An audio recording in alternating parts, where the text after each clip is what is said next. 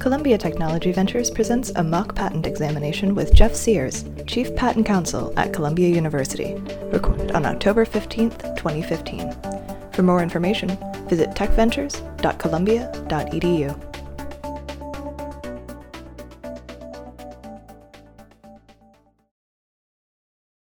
I'm Columbia's Chief Patent Counsel. I work routinely with Columbia researchers, such as faculty members, postdocs, grad students, and sometimes undergrads, to determine whether the university can get patents on their inventions. And then I work with the university's tech transfer arm, Columbia Technology Ventures, or CTV, to find ways to commercialize those inventions, ways to bring those inventions to the public. Today I'm going to talk about Patents 101 and a mock examination.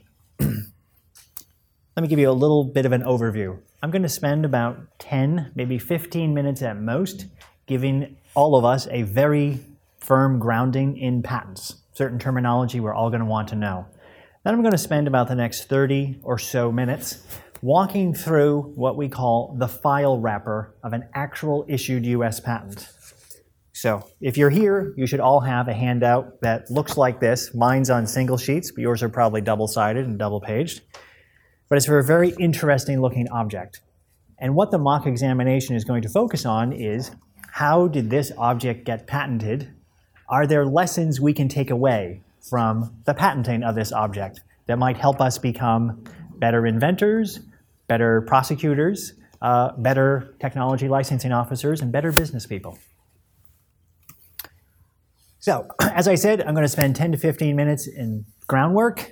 I understand some of you may have great patent knowledge. If so, feel free to doze for a few minutes.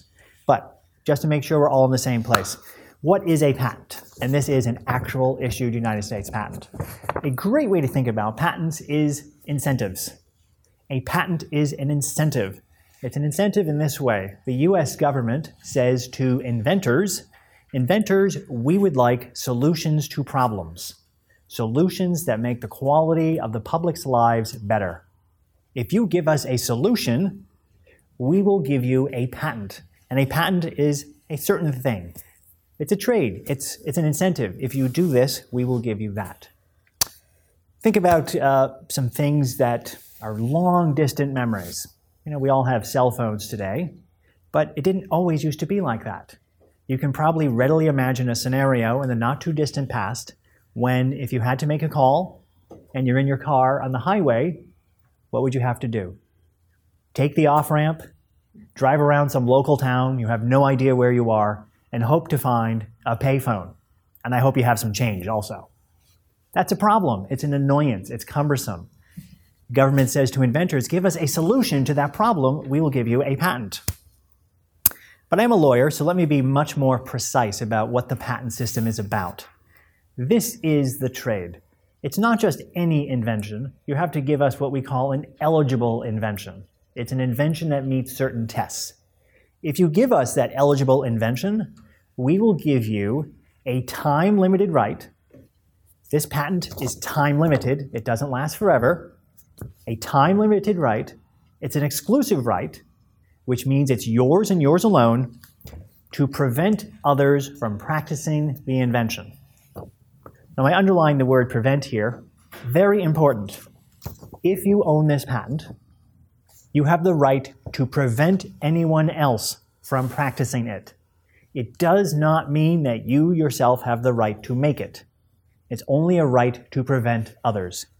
And what do I mean by practicing? Practicing is a little legal shorthand that means the following.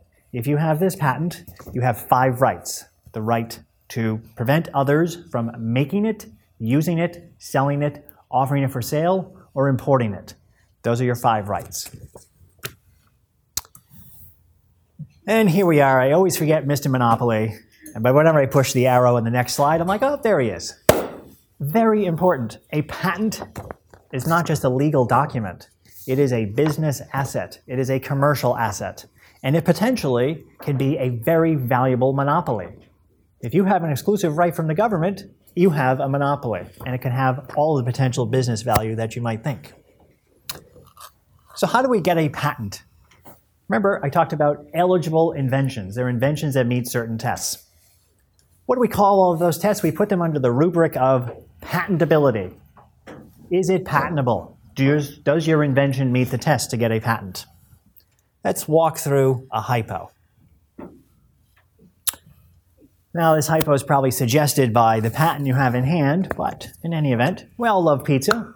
New York City is a great city for pizza. You can get Grimaldi's, you can get Lombardi's, Ray Barry, John's, what have you. And we can all have a little lively debate over which is the best. By the way, it's Grimaldi's. We don't have to have that debate. But how do you prevent the interior surface of the upper lid? I am a patent attorney, so I'm not going to say the top of the box.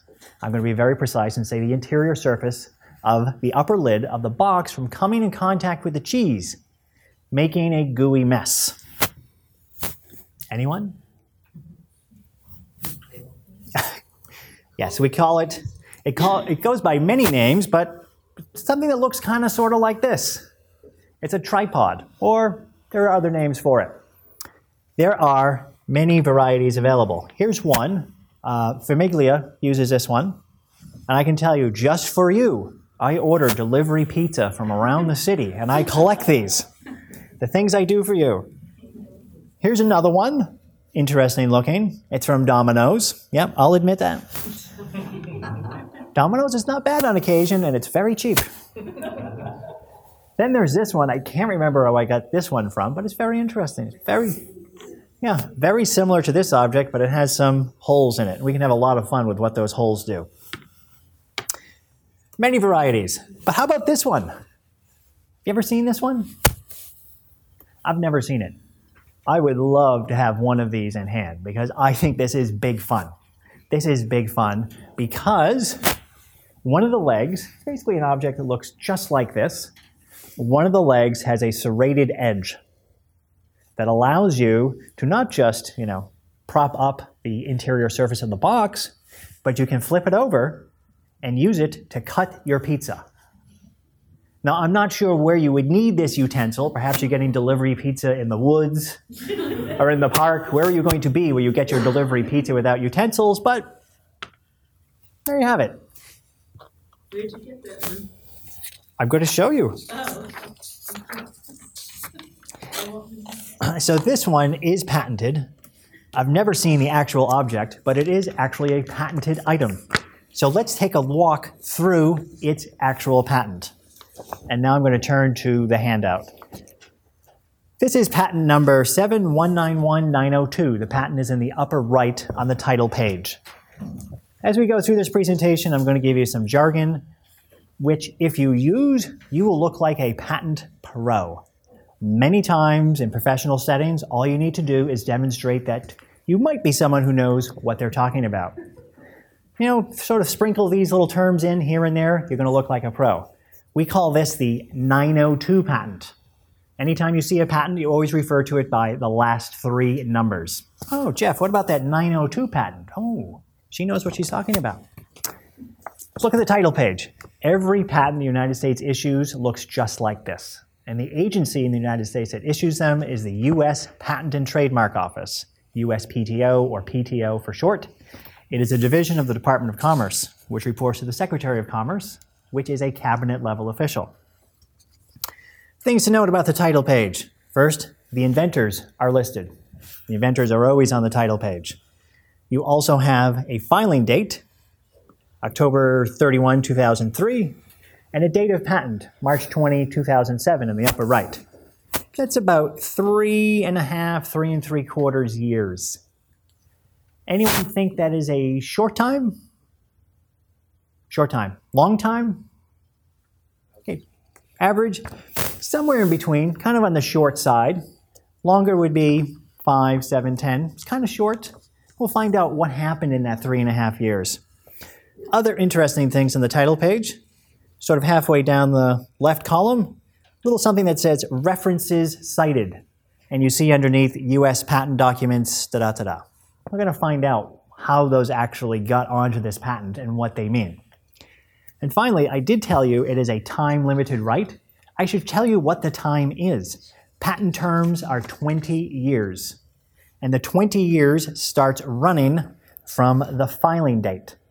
But you do not get your monopoly rights until you are issued, until the government says you have satisfied all of the tests. So in this case, this patent expires naturally on October 31, 2023, but there were no monopoly rights available until March 20, 2007. All right, so let's flip to the next page. Again, I have single sheets. You might have double or more. After the title page in any given patent, you come to the drawings. The drawings are a really great place to look if you don't know what the patent is about. And I'll share an inside secret with you that all patent attorneys know. This stuff can be really hard, really hard. I have a PhD in physics, and when I first became a lawyer, I couldn't make heads or tails of patents. It's okay. It takes a lot of experience to figure out how they're written and why they're written in certain ways. So if you're not sure what the patent is about, go to the drawings, because usually those will be intelligible. Here we have some mechanical drawings. Here we are, figure one. Aha, the tripod on the pizza in use. Interesting figures, I think, are figure five. Here it is. There is a hand in the drawing, and one of the fingers of the hand is grasping the package saver or the tripod through the hole and using the serrated edge to cut the slices from each other. There it is in actual use. And then we come to a couple of really interesting figures. You're going to say, Jeff, those aren't too interesting. Yeah, let's just pause on that for a moment. You'll find out why they're interesting shortly. Figure six. Now, I'm pretty good with mechanical drawings. I had no clue what this one is. No clue. But figure seven kind of lets us into it.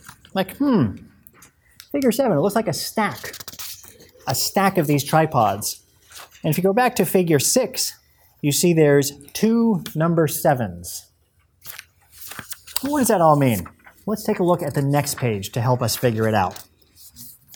After the drawings, you come to a lot of text. A lot of text. All patents are paginated in a certain way. They have column numbers up at the top, 1, 2, next page is 3, 4, and they have line numbers down the middle.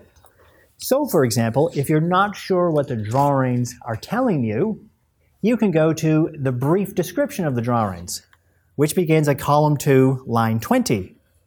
And all of a sudden you see figure 6 is, I'm at column 2, line 35, Figure 6 is a perspective diagram of a lid support dispenser, according to this invention. It's a dispenser. It's like a sheath of plastic cups or paper cups. Oh, that's what they're talking about. And figure 7 says it's a cross-section of the lid support dispenser taken along the line 7, 7 of figure 6. Makes it all clear. The rest of the text. Two general things to understand. There are two parts to the text. First part we call the specification. The second part we call the claims. The claims begin on the next page, column 4, line 25. You know you're in the claims because it'll be preceded by language like this. What is claimed is, I claim, we claim, the claims are, something. Claim is a very specific patent term. It is not used loosely. The specification has a lot of text. Generally, you can throw almost all of it out. Background of the invention, sort of like the applicant's pitch. The inventor's pitch, the examiner, why this should be patented. Who cares? It's a sales pitch. It's garbage. The summary of the invention, really bad. Really bad for the following reason. Patents are written in what I call double jargon. Two layers of jargon. The first layer is the technology layer. This is a mechanical invention, but it doesn't have to be. It could have been an electrical circuit, a gene sequence, a chemical composition, something. Every one of those objects has a field of art, a technology field, and everyone in that field uses certain terms. We all understand, if we're a double E, what we mean by a transistor, so I don't have to explain it. But if you're not familiar with double E, you don't know what a transistor is. That's the first layer of jargon, technology. Second layer is legalese. This is a document generally written by lawyers, reviewed by examiners, and eventually interpreted by judges and fought over by lawyers. Judges, by the way, are also lawyers. Probably noticed a lot of lawyers there. So, legalese, a lot of where-ins, a lot of heretofores, a lot of language. Not going to make much sense. So when you're reading a patent, look at the title page, go to the drawings. If you can't figure out the drawings, go to the brief description, and then skim through what is often called the detailed description or the preferred embodiments, something like that. In this case, it's column 2, line 40. But spend a lot of time looking at the claims.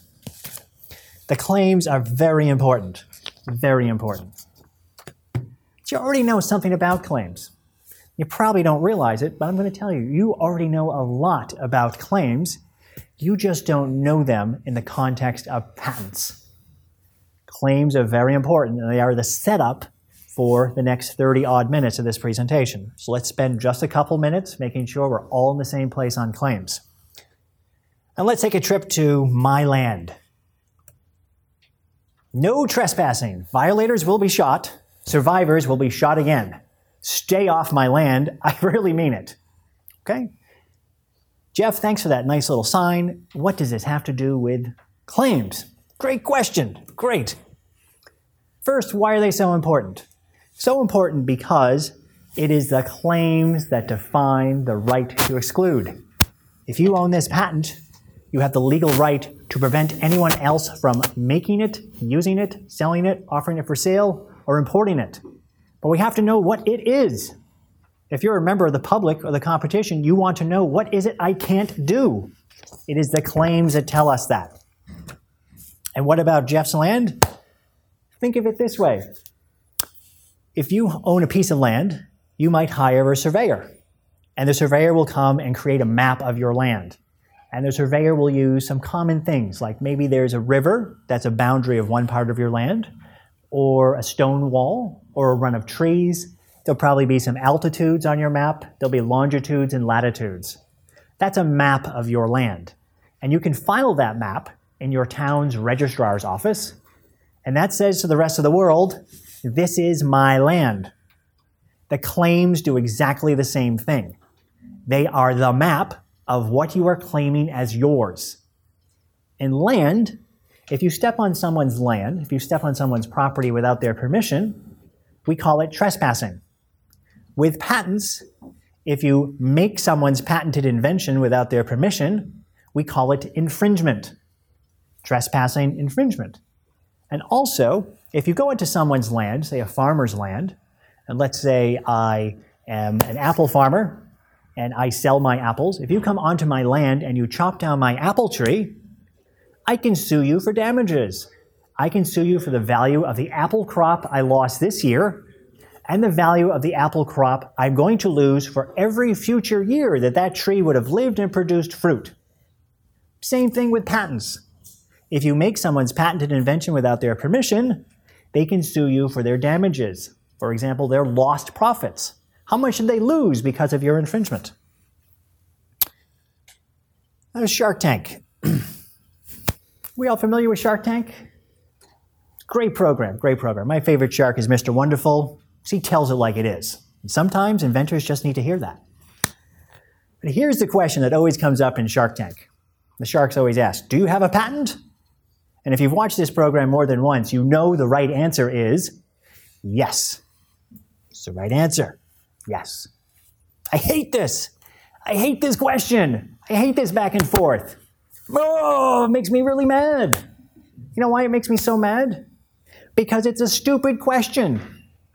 It's a stupid question, and here's why. When the shark says, do you have a patent? That's just like asking this question. Do you own any land? To which I reply, yes. Is there something else you'd like to know? Like, where is it? Where is that land, Jeff? Is that a gorgeous apartment with beautiful windows overlooking Central Park West? A prime viewing location in the warmth for the Thanksgiving Day parade? I really want to know that because I want to see it from indoors. Or is it in the middle of no place? It's the claims that tell us that. It's the claims that tell us whether it's a really valuable piece of land or a trivial piece of land. So, the last setup before we get to this patent. Felicity, do you want to hand these out? Thanks.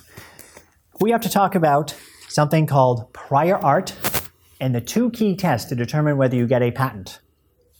Here's what prior art is, another legal jargon term. Throw it into your conversations whenever you meet business professionals. Well, I don't know about that prior art.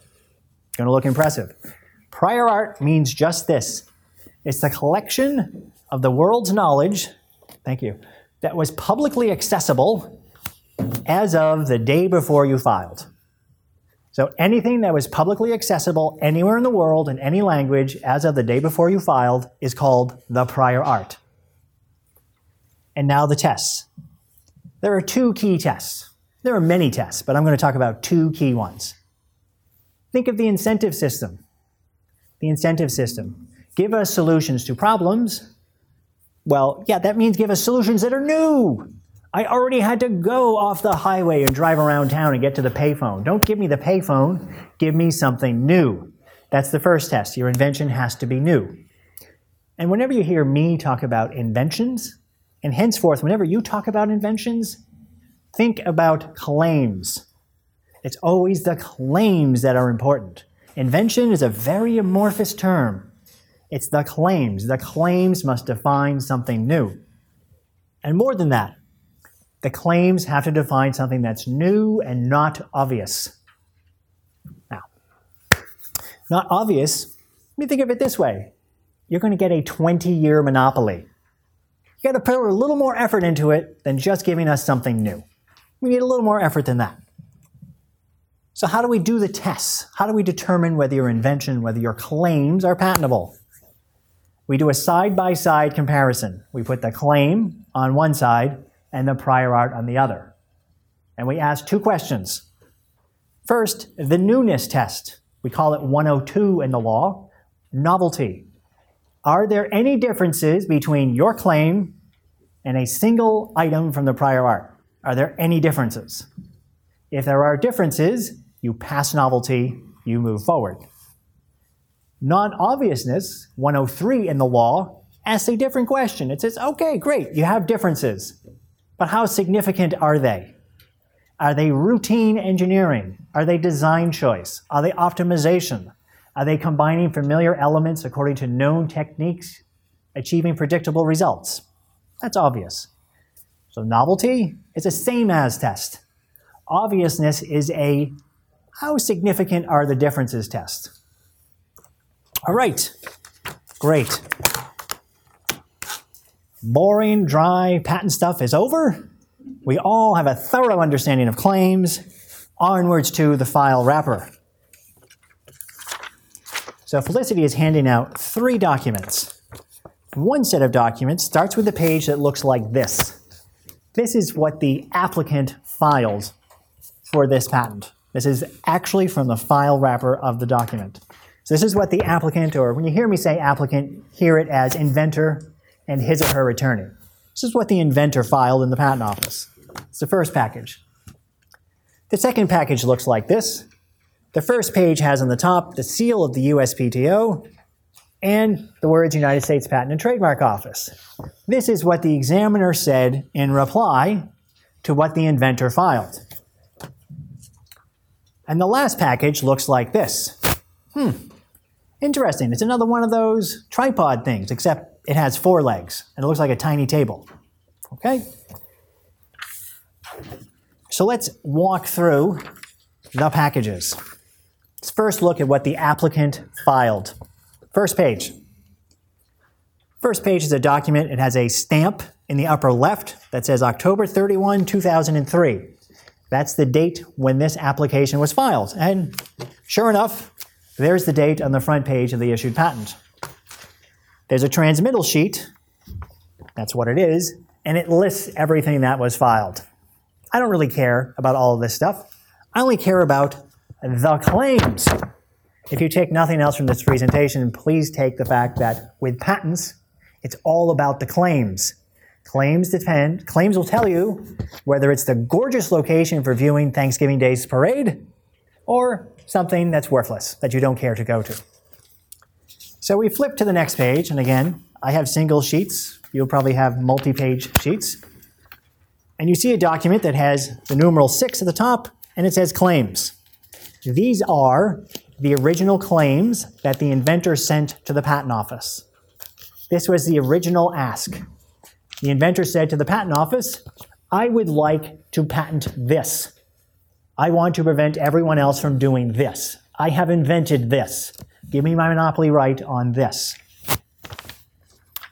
Something I'm going to tell you right now that would be evident to you if you spent a few minutes, but I'm going to jump right to the chase on this. If you take a look at Claim 3, Claim 3 says the lid support of Claim 1. Whenever you see language like that, that means take whatever was said in the prior claim and insert it here.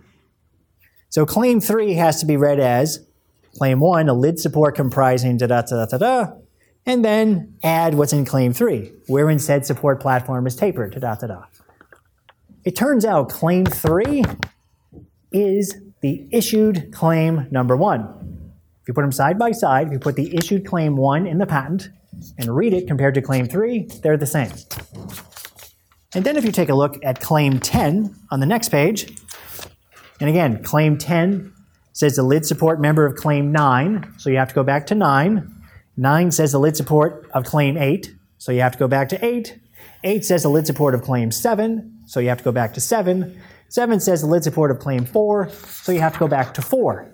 So Claim 10 includes all of the language in Claims 4, 7, 8, 9, and 10.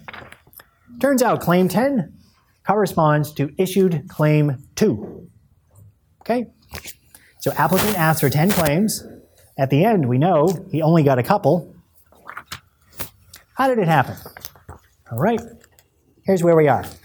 We pick up the second package, the one that has the USPTO logo on the top. First things we want to note are the filing date, October 31, 2003, and you see date mailed. That's the date this action from the patent office was mailed. August 30, 2005. Well, there goes 2 years right there. This patent application sat on an examiner's desk for 2 years, collecting dust. Well, not really collecting dust. Examiners are very overworked. They have a FIFO queue. Every application that comes in goes at the bottom of the pile, and I take the one off the top. And the pile can be many years long. So this is legitimate. 2 years before you hear anything from the patent office. You go to the first page, and you see a document that is titled, in the upper left, Office Action Summary. Office action, it's a jargon term in U.S. patent practice. It means the examination from the patent office. Yeah, Jeff, but what about that prior art that was in that office action? That's a lot of good lingo. You're going to sound very sophisticated. It's good stuff. Things to note. Status. 2A. The box that is checked says this action is non-final. Non-final is a procedural term. Procedural term means, inventor, here's what I think about your application. You have all of your rights available on the next step. I'm going to tell you what I mean by all of your rights available. You can do anything you like under the patent laws in your next step. Then we go disposition of claims. Box 6 says claims 1, 2, 4, and 9 are rejected. And claim 7, box 7 says claims 3 and 10 are objected to. All right, box 6 is not good news. Rejected means what you might think it means. You're not going to get a patent on those, at least not today. But 7's not bad. Objections are always better than rejections. Rejections mean you're not getting a patent. Objections mean you might be getting one if you take some small trivial step. And let's this page, look down at the bottom. It says attachments on the lower left. One, notice of references cited. Hey, references cited. Remember those references cited on the front of the patent? This is where they come from. What the examiner did when he picked up this application was he did a search of what we call the prior art. And it could be as simple as this. Looks like a package saver, so I'll do a Google search and I'll type in package saver, pizza, tripod, see what comes up. anything that was published, publicly available, before October 31, 2003 is prior art. And the inventor's claims have to be new over it and have to be non-obvious over it. So whatever the examiner looked at goes onto the notice of references cited, and those references go onto the front cover of the patent. A reference can be anything. It could be a patent. It could be a product. It could be an advertisement. Anything that was publicly accessible. All right, let's go to the next page. What did the examiner say?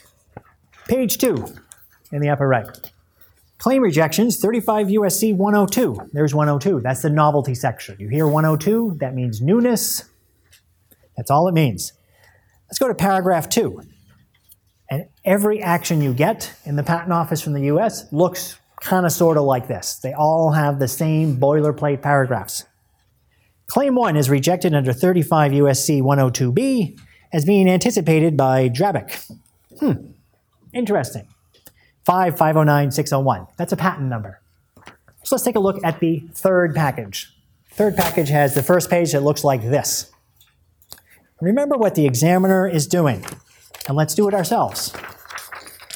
The examiner is taking claim 1, putting it side by side Drabic.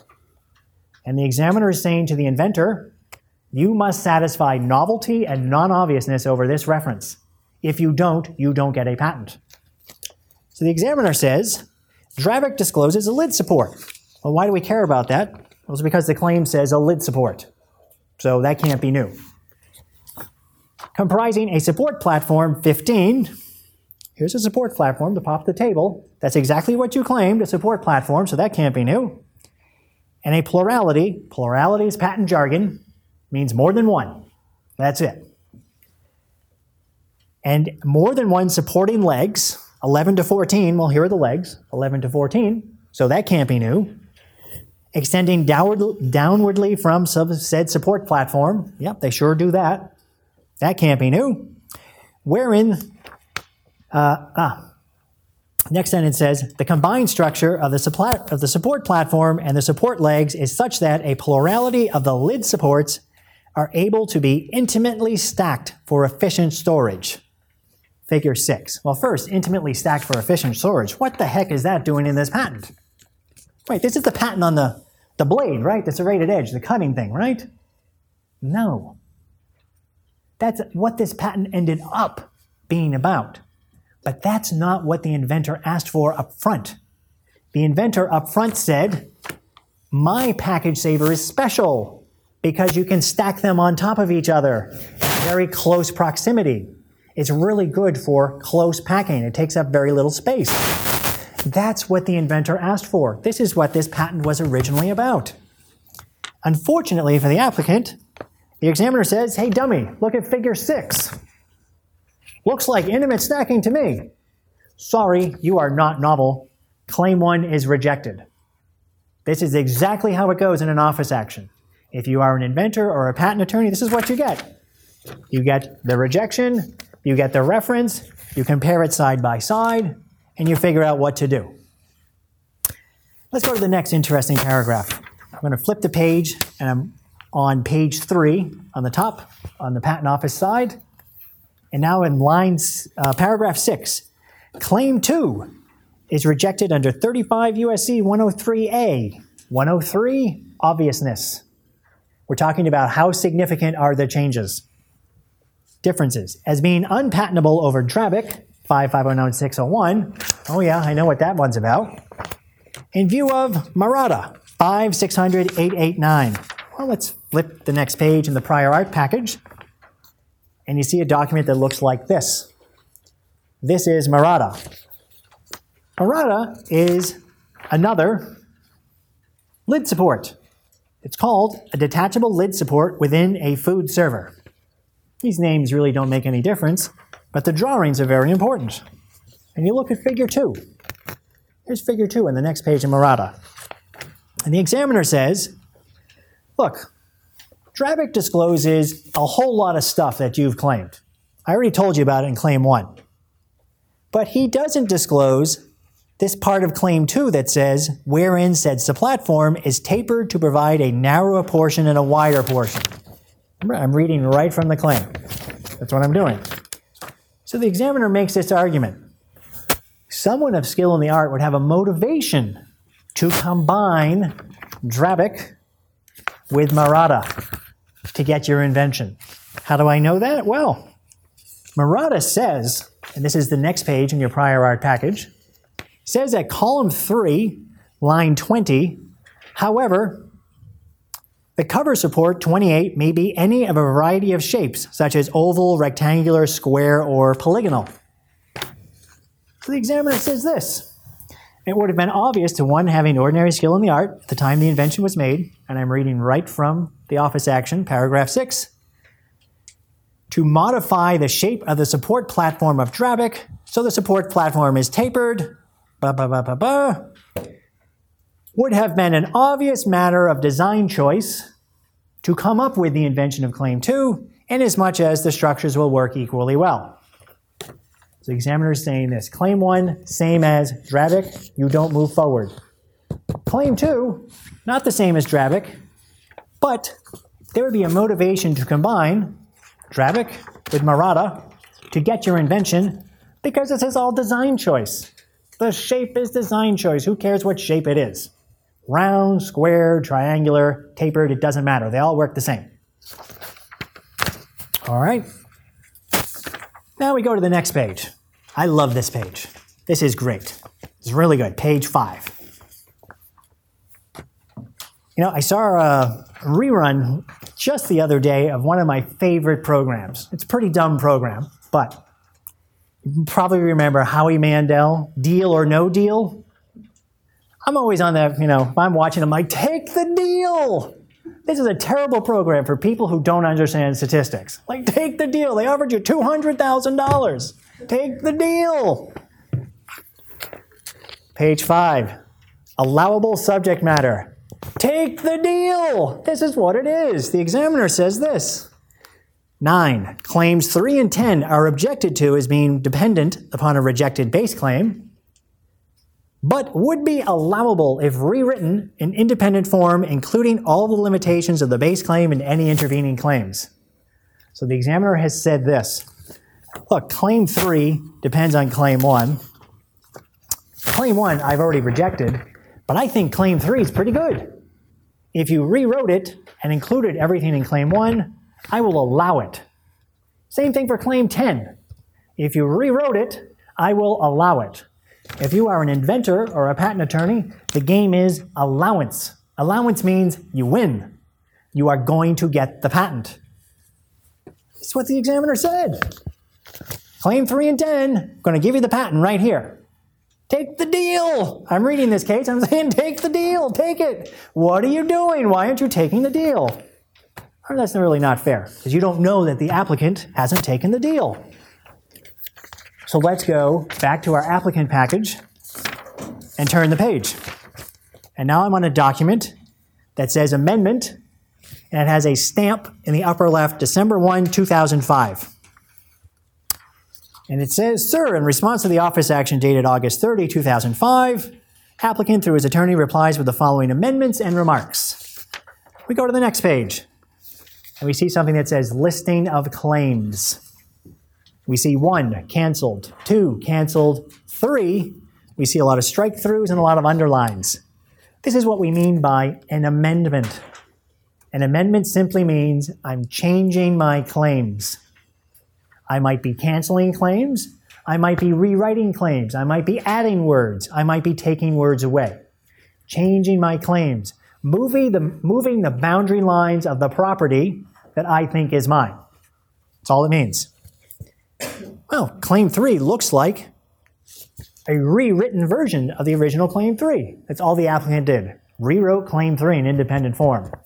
We can kind of predict what's going to happen next. Then there's Claim 4. Claim 4 has been slightly amended. And we see 5, 6 going on to the next page. 7, 8 slightly amended. There's 9, there's 10. Move on from that. You see a page of text that's called remarks. A response to an examiner's action, a response to an office action, always includes two parts.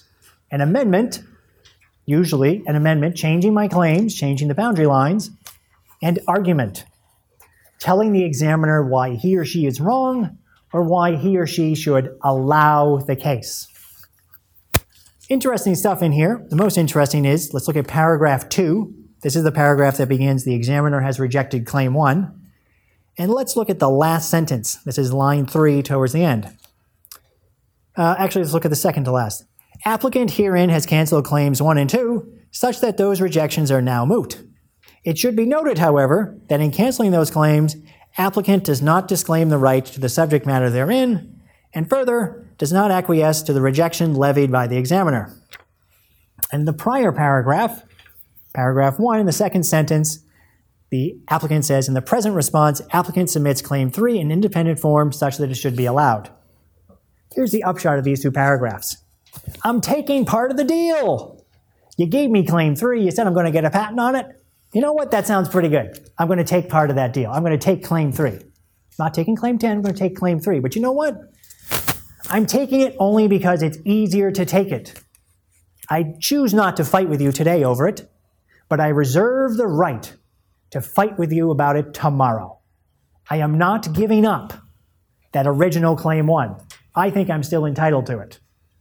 That's all it means. So we move on. There's another couple of pages of remarks, and then we see what the examiner says. We go to the Patent Office package, we turn the page, and now we are in a document that has the Patent Office logo up top. Looks like this. And it says, date mailed January 17, 2006. Open it up. Office action summary. There we are. We look at box 2A. This action is final. Caps bold. You know that can't be good, right? Even if you don't know anything about patents, you know final can't be good. Can't be good, because you went from non-final to final. Here's what final means. When your action is non-final, that means the applicant, the inventor, can do whatever they want with the claims. You can cancel claims, you can add claims, you can change the language of the claims, you can add words, you can take words away. Anything you want, the examiner is required to enter the claims. It's required to officially agree to look at those claims. When the action is final, the examiner doesn't have to do anything. You can ask to amend the claims, and the examiner can say, no, I am not going to enter those. I'm not going to agree to look at those. It's at my discretion. It's too much work for me. I'm not doing it. We look at the disposition of claims. 5 says claim 3 is allowed. A patent is going to come out of this. It's allowed. Excellent. Box 6, claims 4 to 9 are rejected. Box 7, claim 10 is objected to. Remember that take the deal? Hey, I gave you 3 and 10. You took 3. Take the deal. Take 10. Why aren't you not taking 10? We turn the page. Claim rejections. Yes?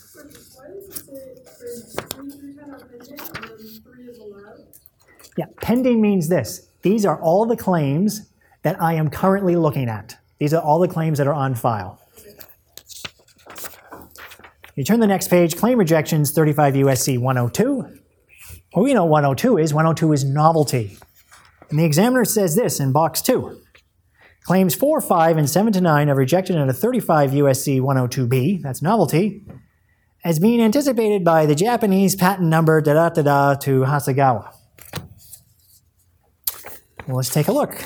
Let's go to the prior art package and turn it. You'll see something that has a layout like this, and it's English. It's good news. It's good news. But if you keep turning, it turns out that's just a machine translation of a document that's originally in Japanese. It's in Japanese. It's not in English. It doesn't matter. The fact that something was not published in English doesn't matter. If it was publicly accessible anywhere in the world in any language, it is available as prior art. So this is a Japanese patent that the examiner is citing to the U.S. inventor. It is totally legitimate prior art. And when you turn the page, it's an object that looks like this. It's a little support for a vase. It's interesting. But if you look at the drawing, and I'm looking, I guess the best way to see it is this little box one. You see that the legs kind of have a serrated edge. It's kind of grooved. Serrated edge, serrated edge. So the examiner is basically saying, remember the way we did it before? Here's claim 4. Here's what claim 4 says. I can find each feature in claim 4 in this document right here. Because what did I ask for in claim 4? If you go back to the applicant's package, claim 4 says a lid support. Well, yeah, this is a support for a vase, but I could put it in a pizza box if I wanted to. Doesn't matter. It's still going to support the lid. Comprising a support platform, yep, at least one leg supporting said support platform above a support surface, yep, I got that, and a serrated edge, got it, it's all here. All right, foreign language. Now we go on to the next page in the Patent Office package. Allowable subject matter. 5, claim 3 is allowed. 6, claim 10 is objected to as being dependent upon a rejected place claim, but blah. I've heard that someplace. Take the deal. Why aren't you taking the deal? Come on. What are you waiting for? Take the deal. And then you see response to arguments. Applicants' arguments with respect to 12-1-2005 have been considered but are deemed to be moot in view of the new grounds of rejection. This is the game examiners play all the time. Here's what this language means. You sent in your original claims, the examiner did a search. The examiner rejected you. As a result of the rejection, you had a non-final rejection. You said, I'm going to change my boundary lines. I'm going to change what I'm asking for. You are totally entitled to do that. The examiner, however, is also entitled to do a new search. And so the examiner did a new search and said, good news, you know those rejections I gave you in the first time?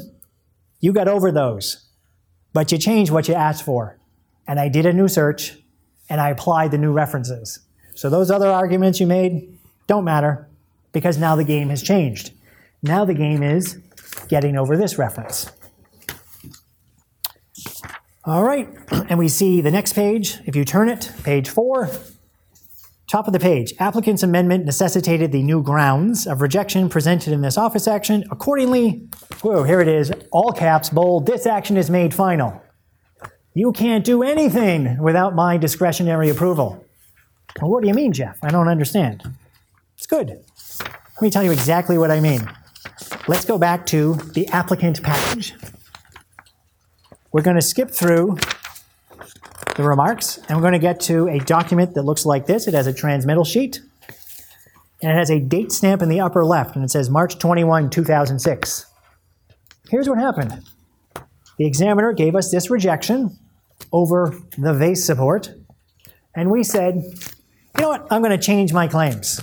I'm going to change my claims. And the examiner hand wrote on that response, if you turn it over, do not enter. Do not enter. Well, what does that mean? Well, it means this. Go back to the Patent Office package, next page. Got the Patent Office stamp at the top. It says date mailed 4/11/2006. You open it up. It doesn't say office action anymore. It says advisory action before the filing of an appeal brief. Document looks like this. And you look at box 3, amendments 3. The proposed amendments filed after a final rejection, but prior to the date of filing the brief, will not be entered because A, they raise new issues that will require further consideration and or search, and C, they are not deemed to place the application in better form for appeal. What you take away from this is the following. Your first rejection is always non-final. That means you can change your claims. Hey, I asked for Argentina, I'm going to ask for less. I'm going to ask for something different. I'll ask for Australia. I'll change my claims. The examiner is required to put those into the official case and then look at those. But he or she can do a new search and reject those. And after he or she does that, they can give you a final rejection. And now you can't change your claims unless the examiner approves. And I can tell you, examiners don't approve because they don't want to do more work than they have to. It's my discretion. I could look at it again for free. Why would I do that? Why would I do that? Because let's go back to the applicant's package. There was a transmittal sheet. We go to the next page. It's a document that says, Request for Continued Examination Transmittal. Why would the examiner look at it again? Because he can say no, and you have to pay more money. Examiners work on a quota system. Examiners have to review so many cases every quarter. If they look at your case twice, they only get 1 credit. If they look at it once and force you to file an RCE, they get 2 credits. Well, I'm on a quota system. I'm not going to do more work for nothing. So the examiner files a request for continued examination. Key thing, look at box 3. B, check in the amount of $455 enclosed. Want me to look at it again? Pay more money. All right. So they did. We go on to the next page of the applicant's package, and we see the amendment. And the amendment says 4. Instead of a serrated edge, it says we're going to call it a cutting edge, because that's really what we meant here. Yeah, it's serrated, but it has to have a cutting edge so it can actually cut the pizza. This vase support, this is not a cutting edge. This just happens to be serrated. All right. Wonder what the examiner said to that. If you've been following Jeff's Take the Deal story, you can probably guess. We go to the Patent Office package again. It says date mailed May 31, 2006. Office action summary 2A. This action is non-final. Disposition of claims, 5, claim 3 is allowed. We already had that. 6, 4 to 9, and 11 are rejected. 7, claim 10 is objected to. Take the deal. You're not taking the deal. Come on. Go to the next page. It says continued prosecution application. The request for continued examination, parens RCE, filed on 5/11/2006 under da-da-da-da, based on da-da-da, is acceptable, and action follows. If you file an RCE, I am required to look at your new claims. I am required to let you do whatever you want to the claims, and it's like we start the clock over. We start over. I'm required to do it, so this is non-final. Non-final means, in response, I can change my claims however I like, and the examiner must do it, must look at it. Well, we already know what happened in this action because nothing else was allowed. So what did the inventor do? Apparently, cutting edge wasn't good enough. We go back to the inventor package. We go to the next page. It's got a stamp in the upper left, June 23, 2006. Amendment. In response to the office action, da-da-da, I don't even have to tell you what happens there because you go to the Patent Office package, and it says date mailed August 2, 2006. You open it up. Office action summary. 2A, this action is final. Oh boy. Here we are again. Disposition of claims. 5, claim 3 is allowed. 6, claims 4 to 9, 11 to 12 are rejected. 7, claim 10 is objected to. Take the deal. Why aren't you taking that deal? Come on.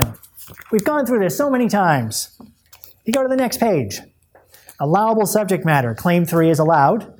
Remember, we took the deal for claim 3 right at the start. That was trivial. Yeah, okay, I'll take that. Claim 10 is objected to as being dependent upon a rejected base claim. Blah, blah, blah. Heard that before. Response to arguments. Applicants' arguments filed on June 23, 2006 have been fully considered, but they are not deemed to be persuasive. Nice try, inventor. I really don't, no. I'm not convinced. I'm not convinced you're still the same as the prior art. Sorry, nice try. Oh, by the way, this is final. So if you want to change your claims again, you're going to have to pay more money. So what happens? Let's go back to the applicant's package. Now I'm looking at a document that has a stamp of October 6, 2006 in the upper left. It's called Amendment After Final. And now look at this. If you turn it on its side, it says, please enter, initialed by the examiner. Oh, wait a minute, the examiner is going to do something for free? Wow, that's amazing. Well, not really, because you look at the next page, which is the amendment, and we have Claim 3. It's called Previously Presented. We changed it way back. That's allowed. And look at 4.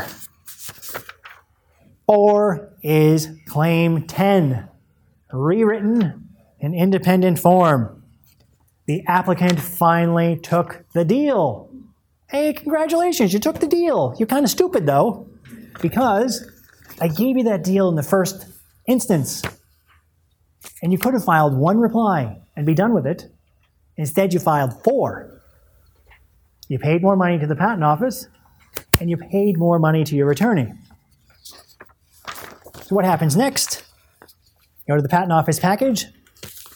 Notice of allowance and fees due. Congratulations, the notice of allowance. This is it. You have satisfied the tests.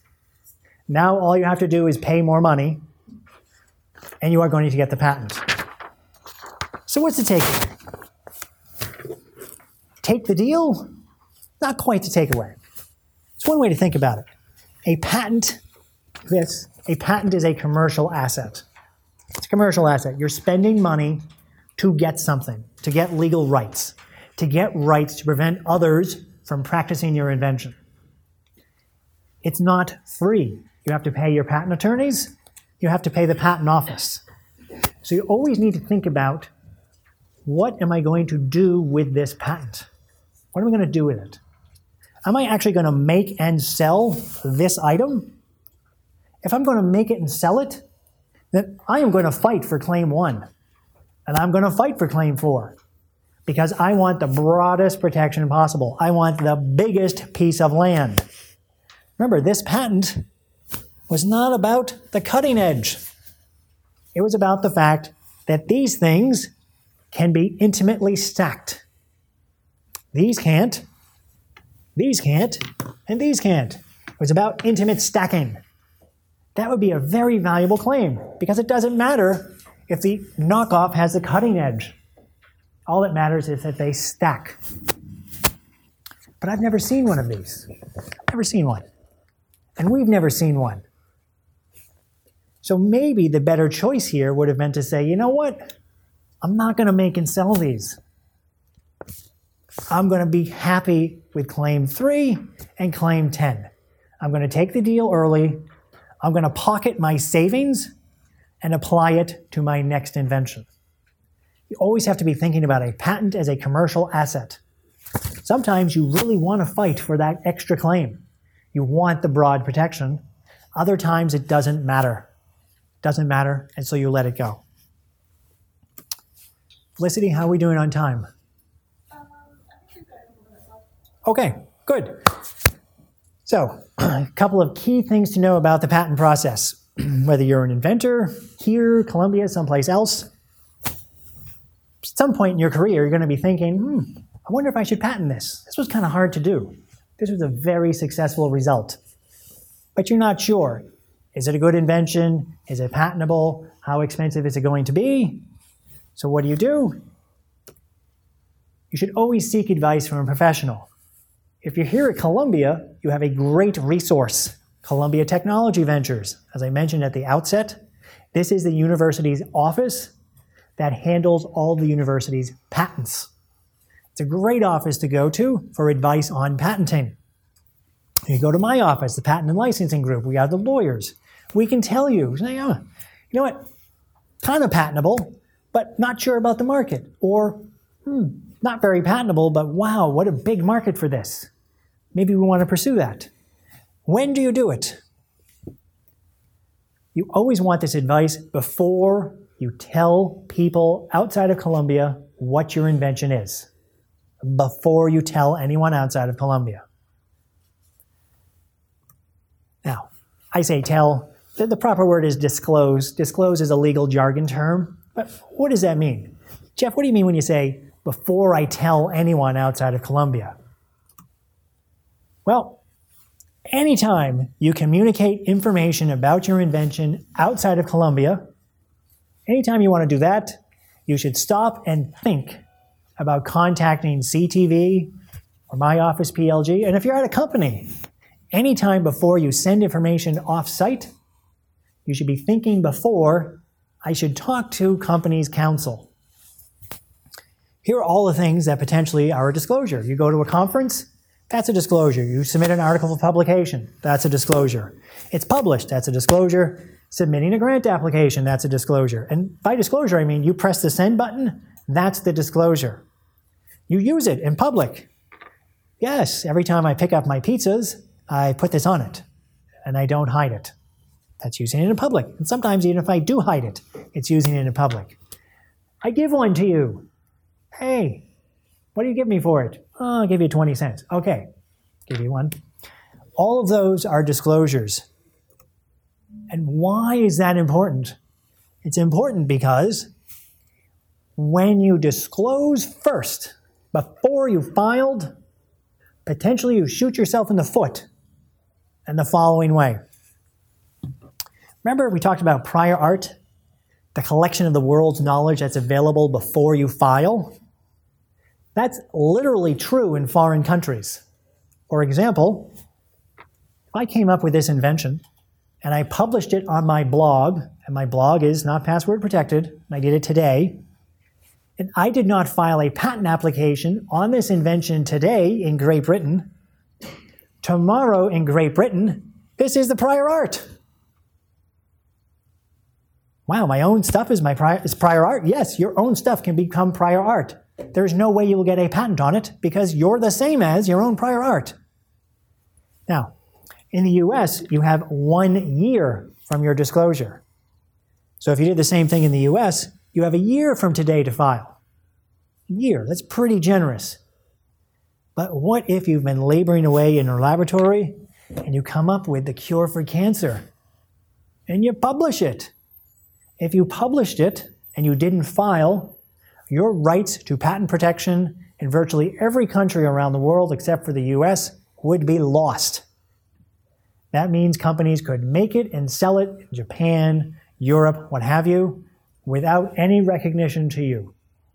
You would only have US protection. And why do you even get into the game? Well, I'll give you the legal answer. I'm Columbia's lawyer, so I could drag out Columbia's patent policy and I could say, you're obligated to. It says right here, you must tell us about your inventions. Boring, not persuasive. I know you're not going to be convinced. You can share in royalties. It's about money. Remember Mr. Monopoly? Right in the first slide? Patents can result in money. Here's how it happens at Columbia. You come up with this invention as a Columbia researcher. You tell Columbia about it. The university owns your patent rights, and the university, specifically CTV, goes out looking for companies who would like to make and sell this. They find someone, maybe the company that makes this. They're looking for a new and improved product. Columbia and that company make a deal. It's called a contract or a license. And as part of that deal, the company agrees to pay Columbia money in exchange for Columbia letting the company practice Columbia's patents. Remember, a patent is a right to prevent. Columbia says to the company, I'm not going to assert my patent against you as long as you agree with me to pay me money to use it. Well, that money is royalties, and if you are a Columbia inventor, you share in those royalties. Your royalty sharing could be between, in rough numbers, 25 and 40%. Of whatever Columbia collects.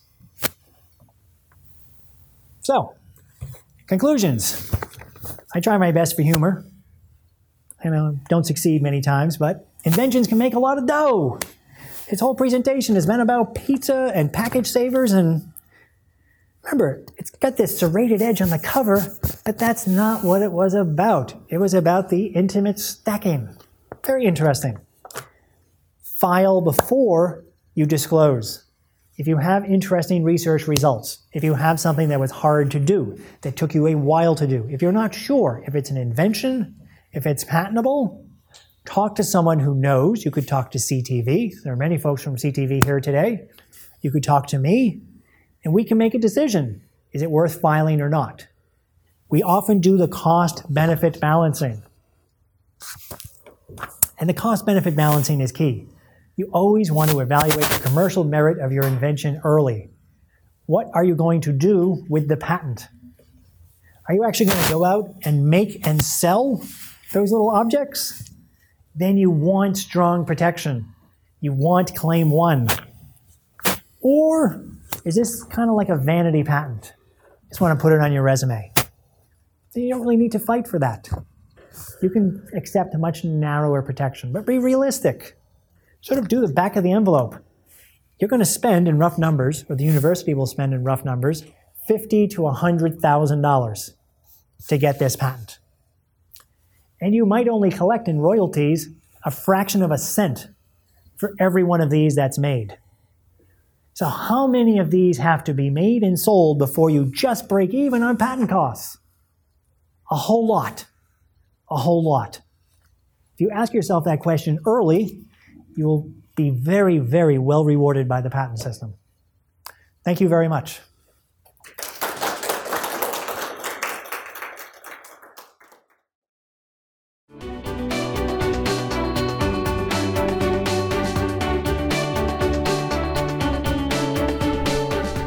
Thank you for listening. For more information on Columbia Technology Ventures, visit techventures.columbia.edu.